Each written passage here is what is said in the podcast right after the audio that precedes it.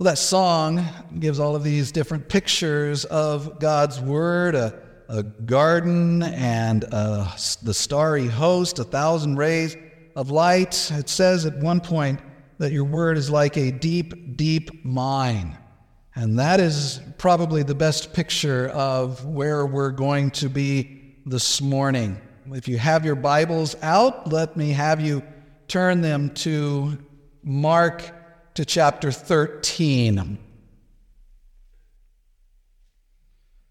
And we will read, we'll read starting at the beginning of the, the chapter, and we'll read through verse 23. We will particularly be looking this morning at verses 14 through 23, but let's start at the beginning of the chapter. Mark chapter 13. This is God's word. Let us uh, be humbled before it and give heed to its reading. Speaking of Jesus here, it says, And as he came out of the temple, one of his disciples said to him, Look, teacher, what wonderful stones and what wonderful buildings.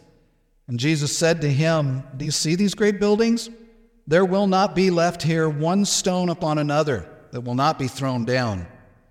And as he sat on the Mount of Olives opposite the temple, Peter and James and John and Andrew asked him privately, Tell us, when will these things be? And what will be the sign when all these things are about to be accomplished? And Jesus began to say to them, See that no one leads you astray. Many will come in my name, saying, I am he, and they will lead many astray. And when you hear of wars and rumors of wars, do not be alarmed. This must take place, but the end is not yet. For nation will rise against nation, and kingdom against kingdom. There will be earthquakes in various places, there will be famines. These are but the beginnings of birth pains. But be on your guard, for they will deliver you over to councils, and you will be beaten in synagogues, and you will stand before governors and kings for my sake to bear witness before them. And the gospel must first be proclaimed to all nations. And when they bring you to trial and deliver you over, do not be anxious beforehand what you are to say, but say whatever is given you in that hour, for it is not you who speak, but the Holy Spirit. And brother will deliver brother over to death, and the father his child, and children will rise against parents and have them put to death. And you will be hated by all for my sake, my name's sake, but the one who endures to the end will be saved. But when you see the abomination of desolation standing where he ought not to be, let the reader understand, then let those who are in Judea flee to the mountains. Let the one who is on the housetop not go down, nor enter his house to take anything out. And let the one who is in the field not turn back to take his cloak. And alas, for women who are pregnant and for those who are nursing infants in those days. Pray that it may not happen in winter. For in those days there will be such tribulation as has not been from the beginning of the creation that God created until now, and never will be. And if the Lord had not cut short the days, no human being would be saved, but for the sake of the elect whom he chose, he shortened the days. And then, if anyone says to you, Look, here's the Christ, or Look, there he is, do not believe it. For false Christs and false prophets will arise and perform signs and wonders to lead astray, if possible, the elect. But be on guard. I have told you all things beforehand. Let's pray. Our Father, we thank you for the gift of your Holy Spirit that you give to us. We thank you for the work of the Spirit in, in, in inspiring these words that we read and working, moving along the men who wrote them, that we have before us not merely the Word of man, but the Word of God. We pray, Father, that this same Spirit would illumine our hearts this morning we pray that the Spirit, the Spirit of truth, would work in he who proclaims these things and we who hear them. Lord, we recognize, particularly this morning, Father, that these are difficult uh, words, uh, difficult to understand, and we pray that you would help us to, to pierce through, uh, to be able to take from these words of information, words of warning, words of encouragement, and things which lead us back to you and to your grace, Lord, and to your mercy. We pray that you would bless our time in your word this morning now. We ask this in Jesus' name. Amen. Please be seated and keep your Bibles out.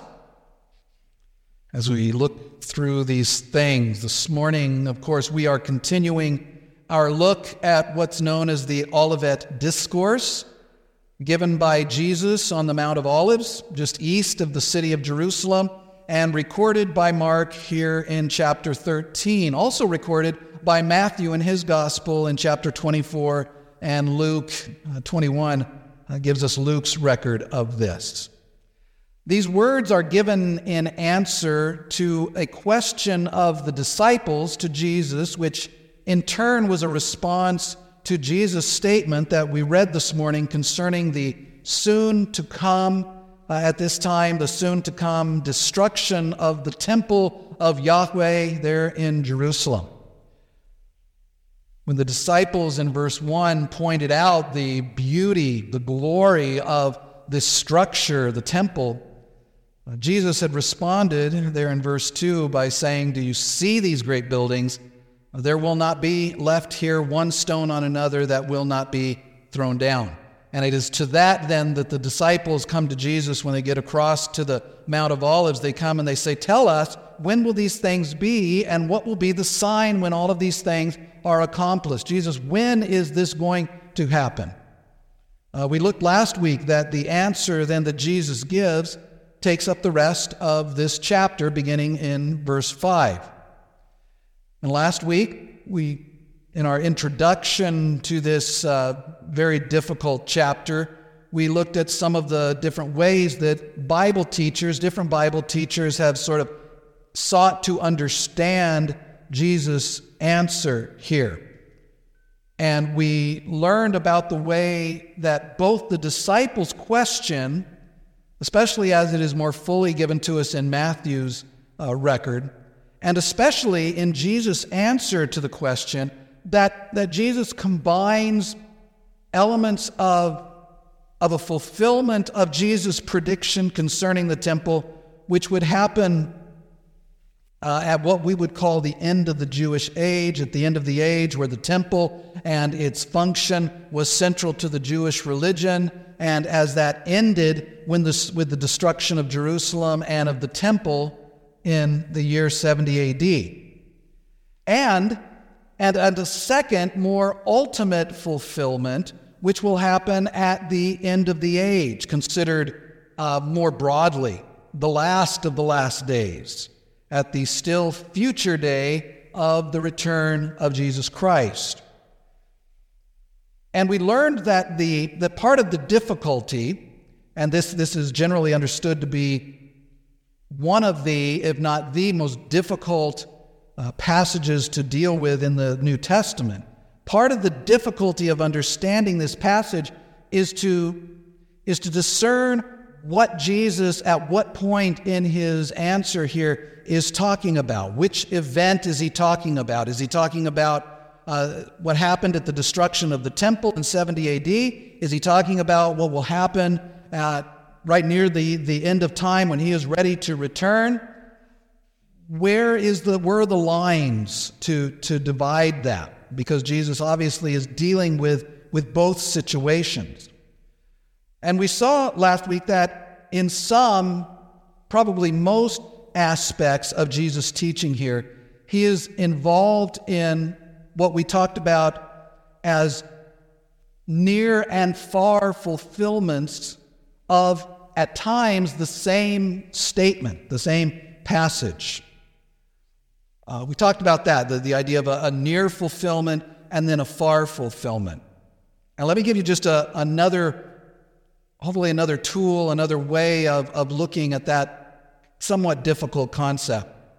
When you're out here driving along the road um, here at the north end of the valley, you can see this whether you're looking north, east, or west.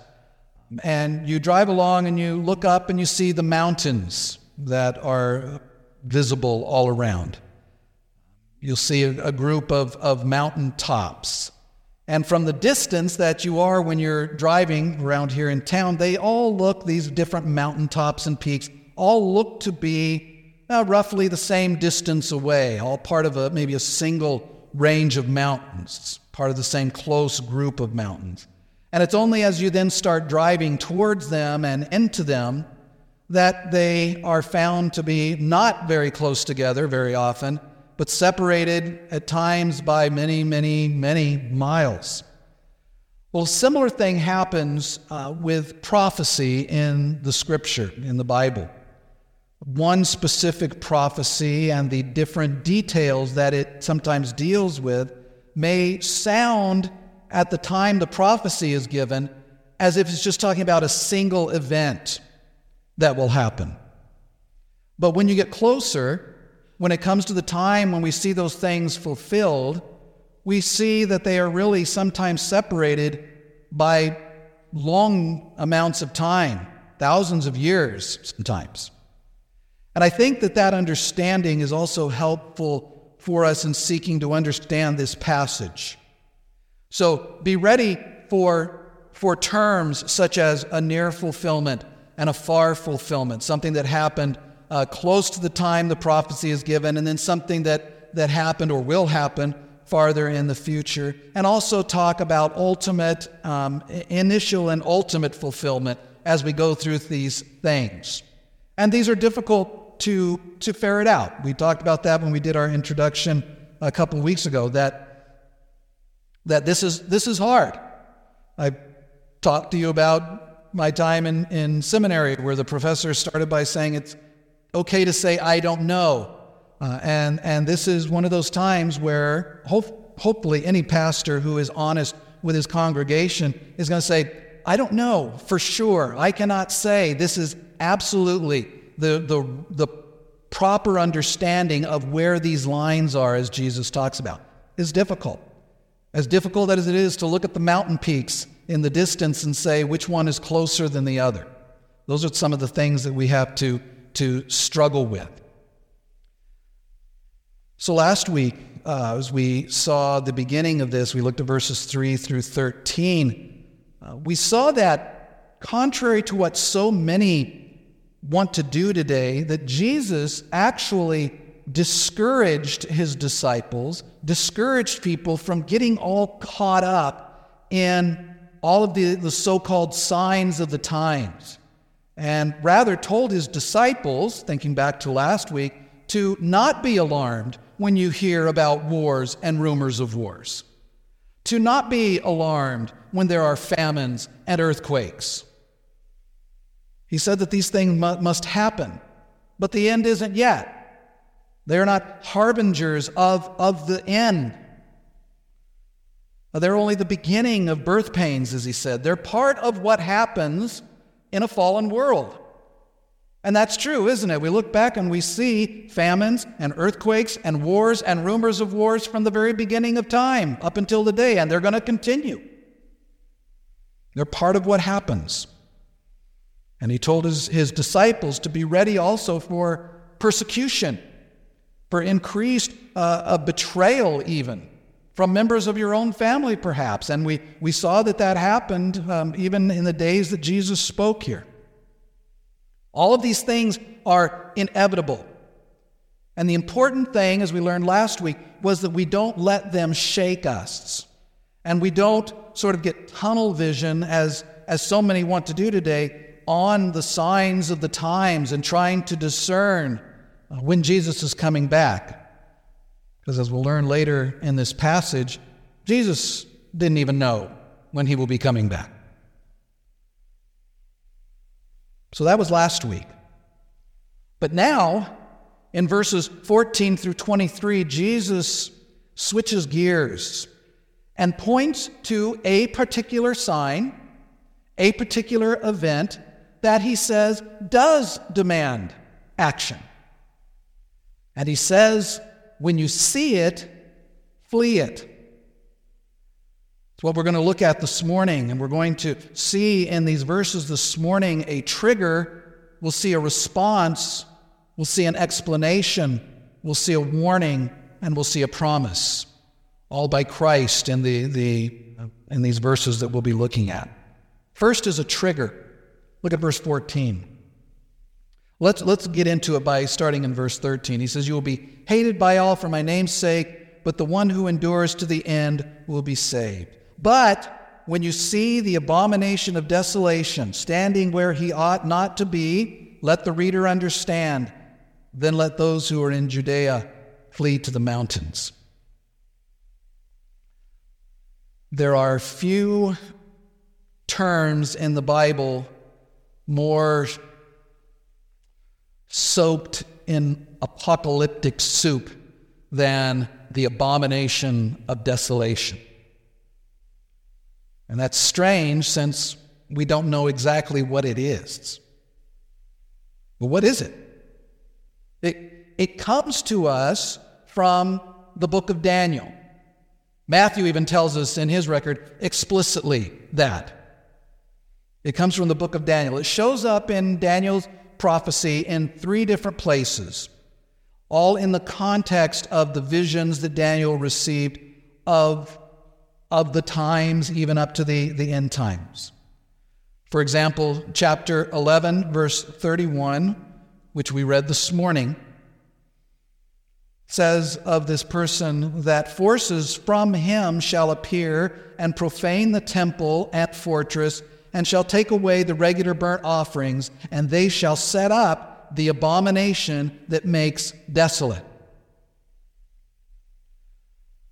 The phrase has to do with the introduction into the temple, something that is pagan, that is idolatrous, something that is so vile that it is an abomination to God and to his laws concerning worship and the temple in such a way that by its presence, by the actions around that, that it destroys the, the holiness of the temple, renders it unclean by ceremonial standards, re- renders it really as far as a place for, for worship to Almighty God, renders it unusable and repugnant to God and to his people.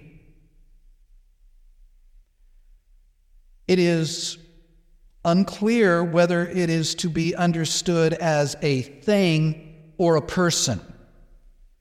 The way the ESV translates it there in verse 14, choose, and, and the word can be understand understood either way, translated either way. It says, when you see the abomination of desolation standing where he ought not to, that could be translated where it ought not to.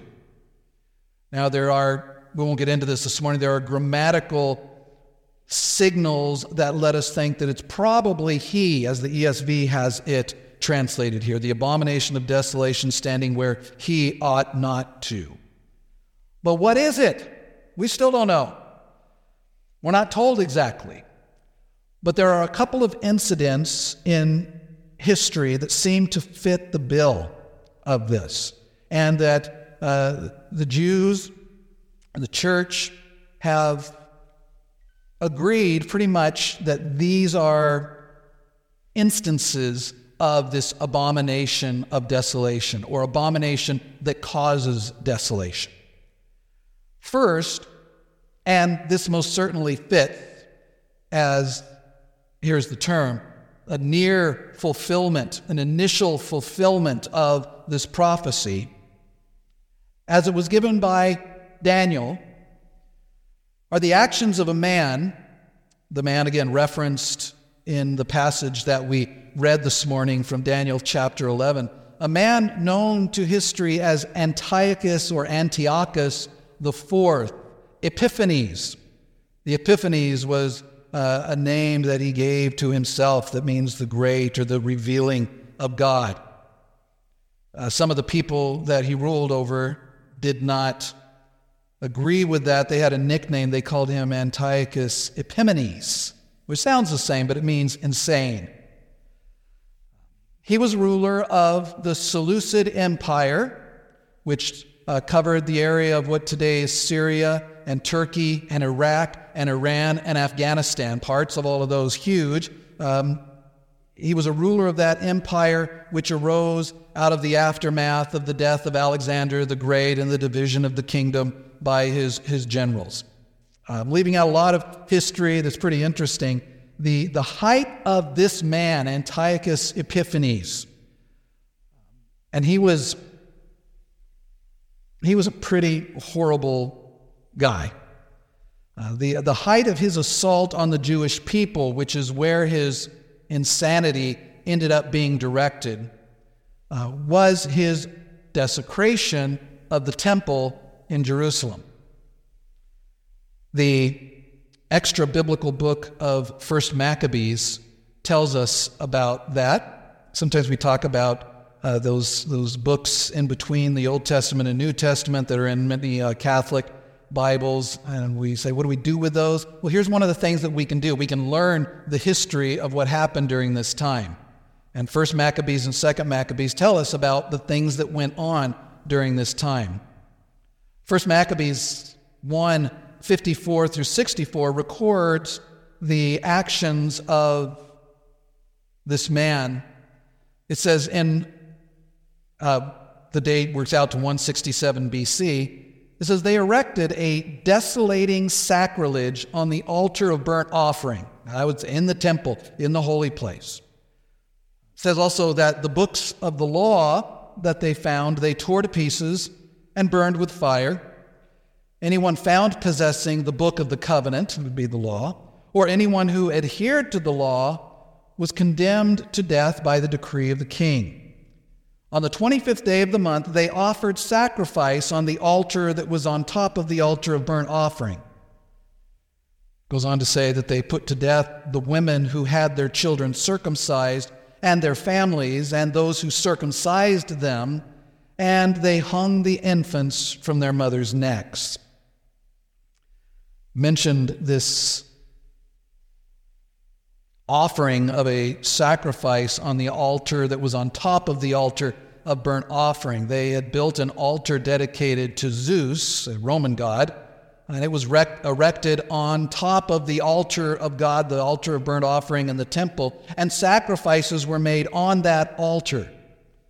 Uh, most well known, including the sacrifice of a pig, which to the Jews was the epitome of uncleanness. And those, those actions led to what we know in history as the Maccabean Revolt, and you can read about that too. Um,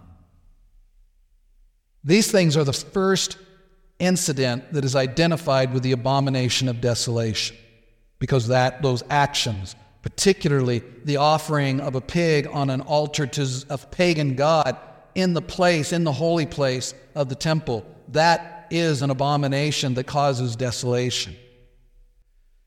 And so the Jews understood that that was a fulfillment of Daniel's uh, prophecy of this that would happen.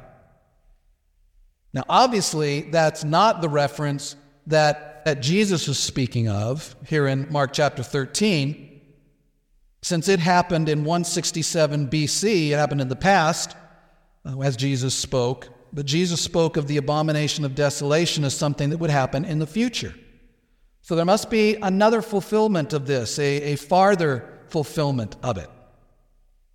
And most scholars, and to this we would add the opinion of the Jewish historian Josephus, who was alive at the time.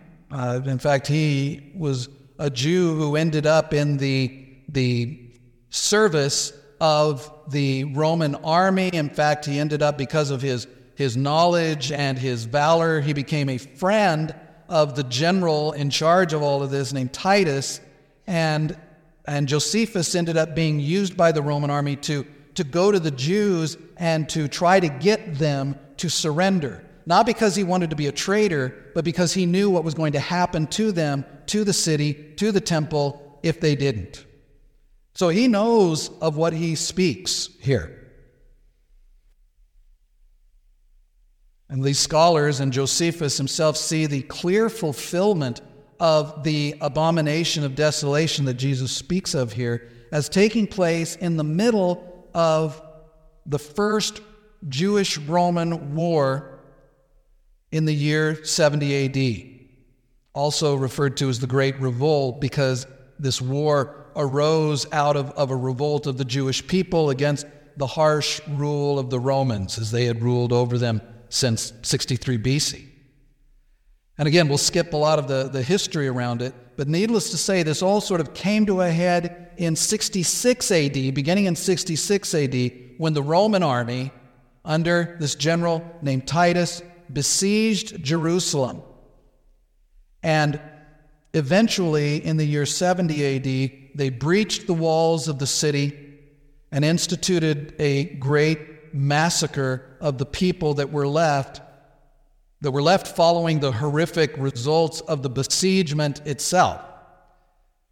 And finally, they fulfilled, the Roman army did, fulfilled the statement of Jesus here that the temple would be utterly destroyed and that not one stone of the temple would be left upon another. That literally came true as the Roman army specifically leveled the temple.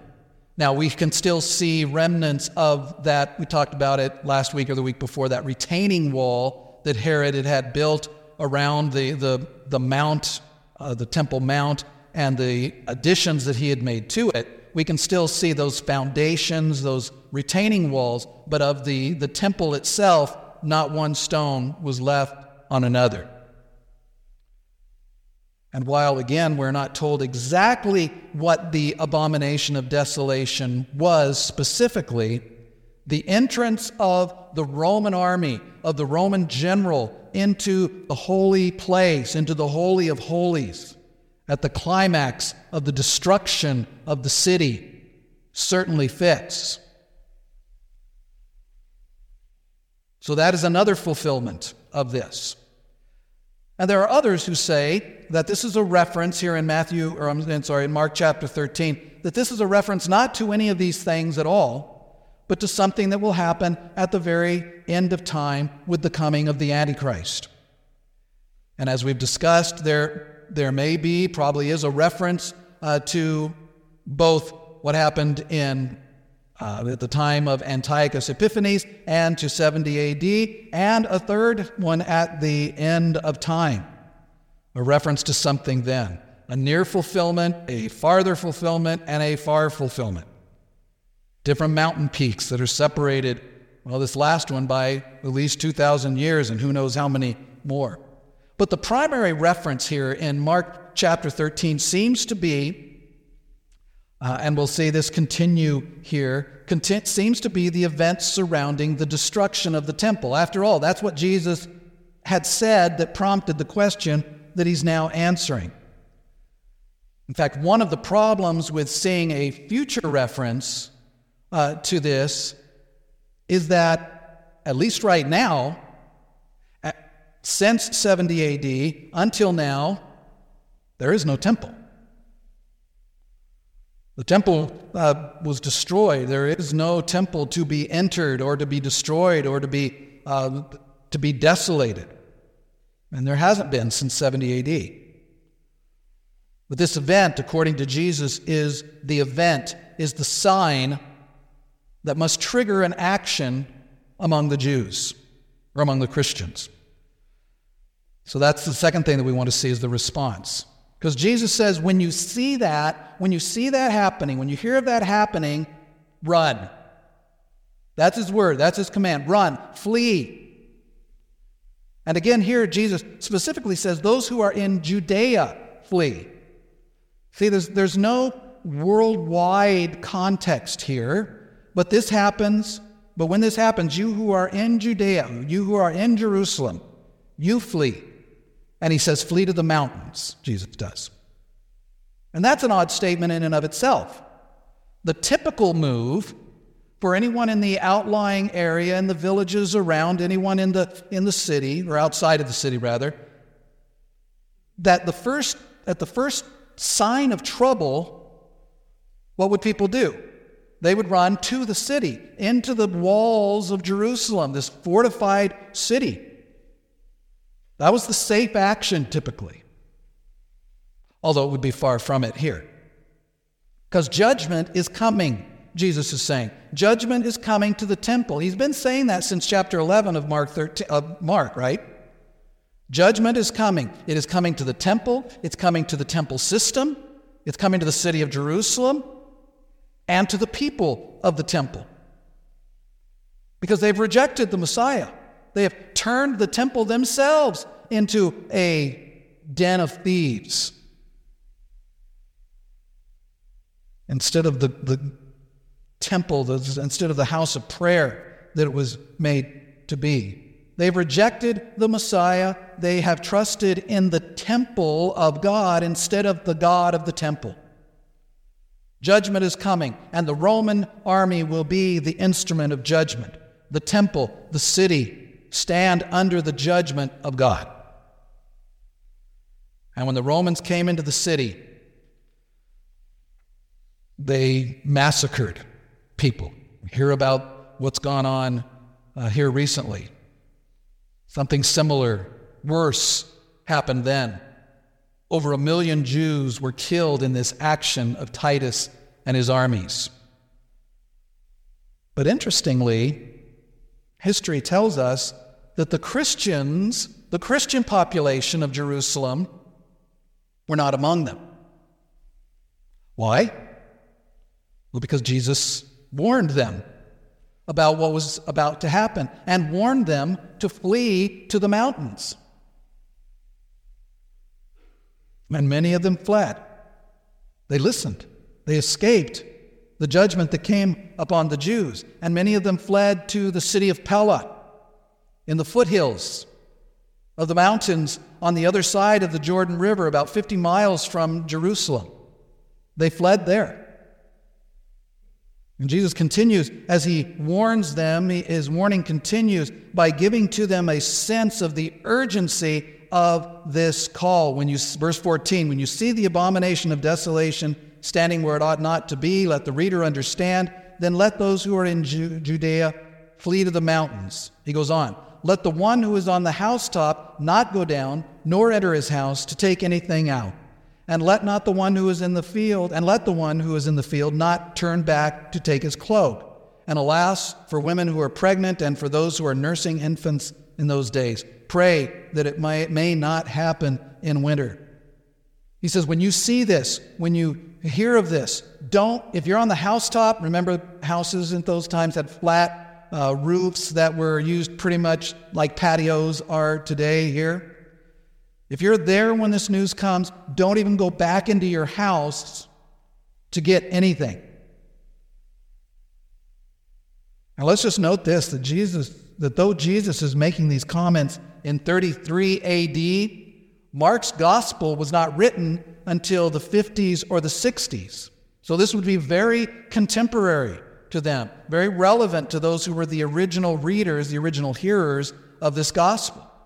Matthew's gospel, written around the same time, the 50s and the 60s. Luke's maybe a little later into the 60s. And these warnings appear in each of those gospels. Luke puts it this way He says, But when you see Jerusalem surrounded by armies, then know that its desolation has come near. Then let those who are in Judea flee to the mountains, and let those who are inside the city depart and let not those who are out in the country enter it. So don't do what your instinct would be to run into the city. In fact, if you're in the city, get out of the city. Mark says, if you're on a housetop, don't even go back in and gather belongings. If you're out working in a field, don't even come back to your house to grab a jacket. Urgency outstrips comfort here. Even considering that if they're fleeing to the mountains, it's going to get cold in the mountains.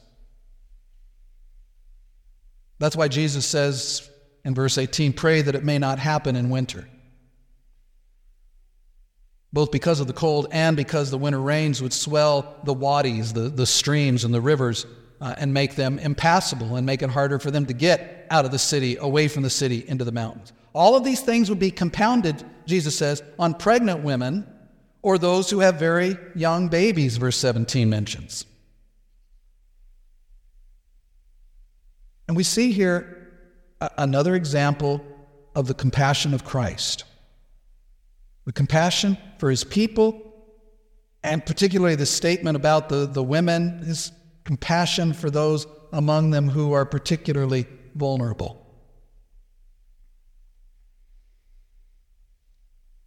So we see the warning, or the response, rather. Next is an explanation. In verse 19, Jesus says this He says, For in those days, the days he was just talking about, there will be such tribulation as has not been seen from the beginning of the creation that God created until now and never will be. Now, if you go to a sort of plain wrap evangelical church or turn on the TV or turn on the radio, and the pastor happens to be preaching on these verses or in Matthew or Luke, he will preach with great gusto, with great confidence that what Jesus is talking about here is about the great tribulation. That's with a capital G and a capital T. That is to come upon this world after the rapture and after the, the revelation of the Antichrist and the, the beast and the false prophet. Things which, I'll just say it, seem to find more support in the minds of those who preach it than in the pages of Scripture. But the Bible does talk about uh, that in the last days there will be an increased tribulation of these types of things. And so, what Jesus is saying here does very likely have both a near fulfillment that we're talking about in 70 AD and a far fulfillment of, of some kind. Though the far fulfillment, what that looks like, I, I think that the the left behind kind of crowd are going to be surprised when it comes to pass because it's going to look different than what they've been learning. But the things that Jesus says here did have a, a very clear and in and of itself terrible fulfillment in the slaughter of the Jews, at the destruction of Jerusalem and of the temple when the Romans came to town. Jesus says that in those days, by the way, that's the same those days that will be so difficult for pregnant women and, and the days that people are to flee. But in those days, Jesus says there will be, there will be great tribulation, but it's small g, small t, but not small tribulation. It will be such tribulation as, as has not been seen from the beginning of the creation until now and never will be. And again, Josephus this historian gives us some information about the tribulation of those days around 70 AD during this war. He speaks in his, his work, you can read it, it's fascinating, uh, of, of, although it's kind of gruesome, of famine, of cannibalism. Very often see that in cities that were besieged because people cut off all of the supplies, and so there was even a, a thing where the, the, some of the zealots within the city went to their supply of, of food that they had and burned it up, thinking that that would cause the rest of the people to then surrender. It didn't. It just made things worse. Famine, cannibalism, gruesome slaughter. Josephus tells us that 500 or more Jews were crucified every single day by the Romans. He says the Romans crucified so many Jews that they ran out of trees to make crosses. And verse 30 says that if the Lord had not cut short the days, no one would have been spared. Again, what a gruesome prospect. And how thankful do you think the Christians were for these words of Jesus? When you see these things, flee to the mountains, escape. They were told to flee. Of course, that was just the means of their being spared. The only power that could save them, the only thing that could spare them, was the intervention of God, which He graciously provided. Even in the shortening of that time, the shortening of that day, we see God's gracious hand. You know how God in the Old Testament, as you read, whenever there is judgment coming, that there is always mercy uh, also that comes along with it. Even how um, in the destruction of Sodom, that first God agreed that, if, that He'd spare the whole city if they could find 10 righteous. Couldn't do that. And even when that proved too tall of an order, the Lord still brought his people, brought Lot and his family out of the city before he destroyed it. That's what he's doing here. He's bringing his people out of the city by this warning before he destroys it.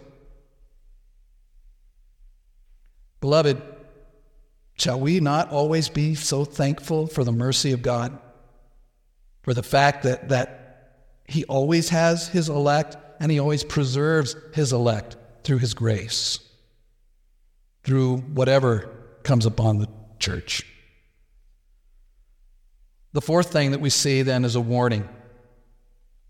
At the end of the discourse, of this section of the discourse, Jesus closes it, interestingly, as he began it back in, in verse 5, with a warning, a warning against false Christs, false prophets who would come. He warns his disciples against those, that others would point and say, Look, here's the Messiah, here's the Christ, or there he is.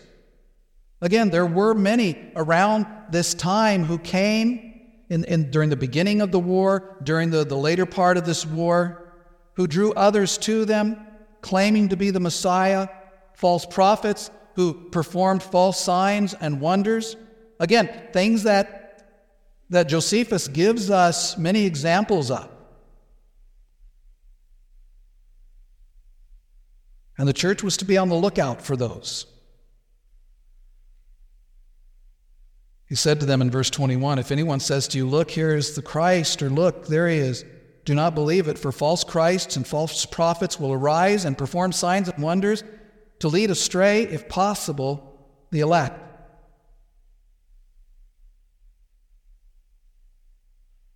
A warning to not believe those who point anywhere else and say there's Christ.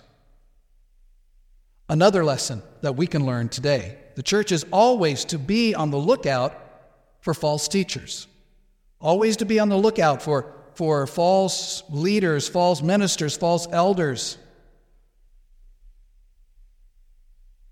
And good ministers and good elders are to always be vigilant in regard to the savage wolves that are outside that would seek to come in, and men arising from the church itself to teach perverse things. Acts 20 tells us that. So, a warning here to not believe those who point anywhere else than to Jesus, as he is revealed in the scripture, and say, There he is, follow him. And there are many today, very many religions today, who say Christ is here. But it's a different Christ than the Bible describes. You look at what they teach about Christ, you look at what the Bible teaches about Jesus, and, and they don't line up. The warning is don't believe them. Some even have Jesus Christ in their name, but the Christ that's found in them in their teaching bears no resemblance to the, the glorious, divine, only begotten Son of the living God come to us in human flesh to live and to die for our redemption and to, to supply righteousness that is counted as ours by God and received by faith alone. And anyone who proclaims another Christ, anyone who proclaims any other gospel, as Jesus says here, and as Paul says to the Galatians, don't believe it. Such false teachers and false teaching in the church are themselves an abomination, a defiling influence in the church, an influence that, if not identified, if not rooted out, will leave a church desolate, unusable, or repugnant to God.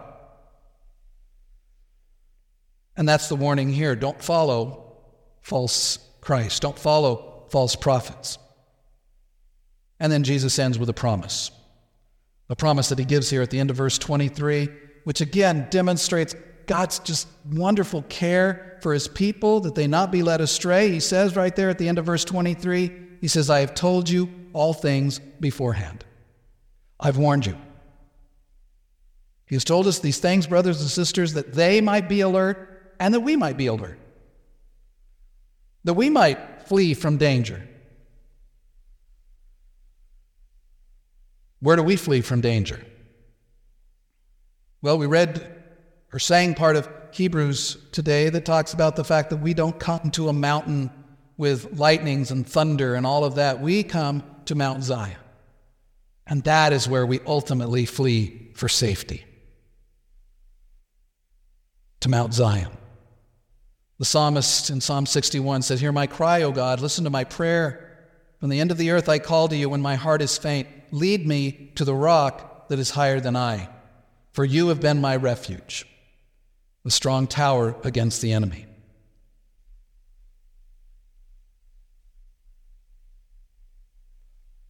We'll end there for today. As promised, these are difficult things. This is a difficult passage.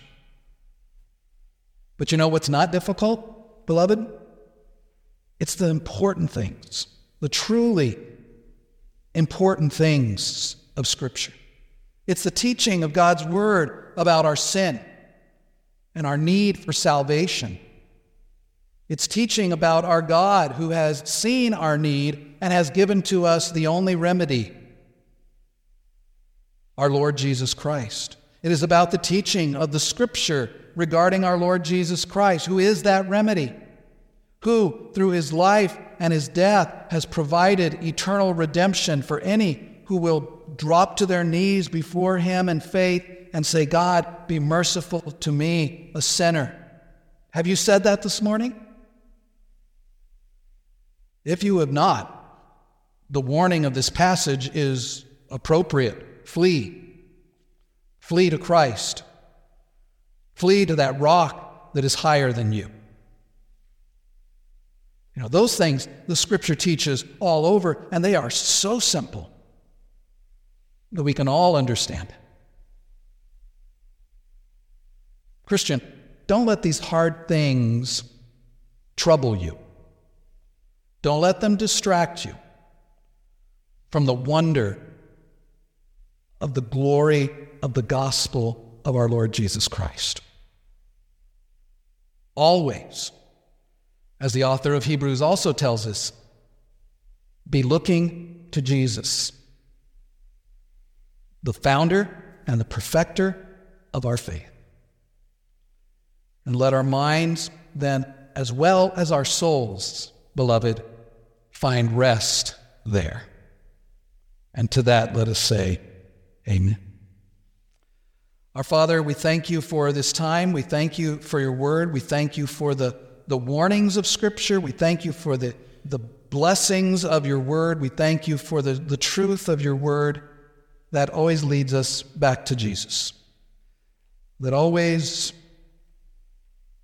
teaches us to, to look away from ourselves, to look away from the, the dangers and to look to Christ, who is the who is our salvation. We pray, Lord, that you'd continue to work in us. We pray, Father, that you would continue to help us to understand. But let us, Lord, again, not be distracted from, from some of these other things, that we would get our minds off Christ. We would get our minds off of the things that we have been taught to do, Lord, to look to Christ to study your word, to put to death the sin that remains in us, and to glory in the cross of Jesus Christ. It's in his name we pray these things. Amen.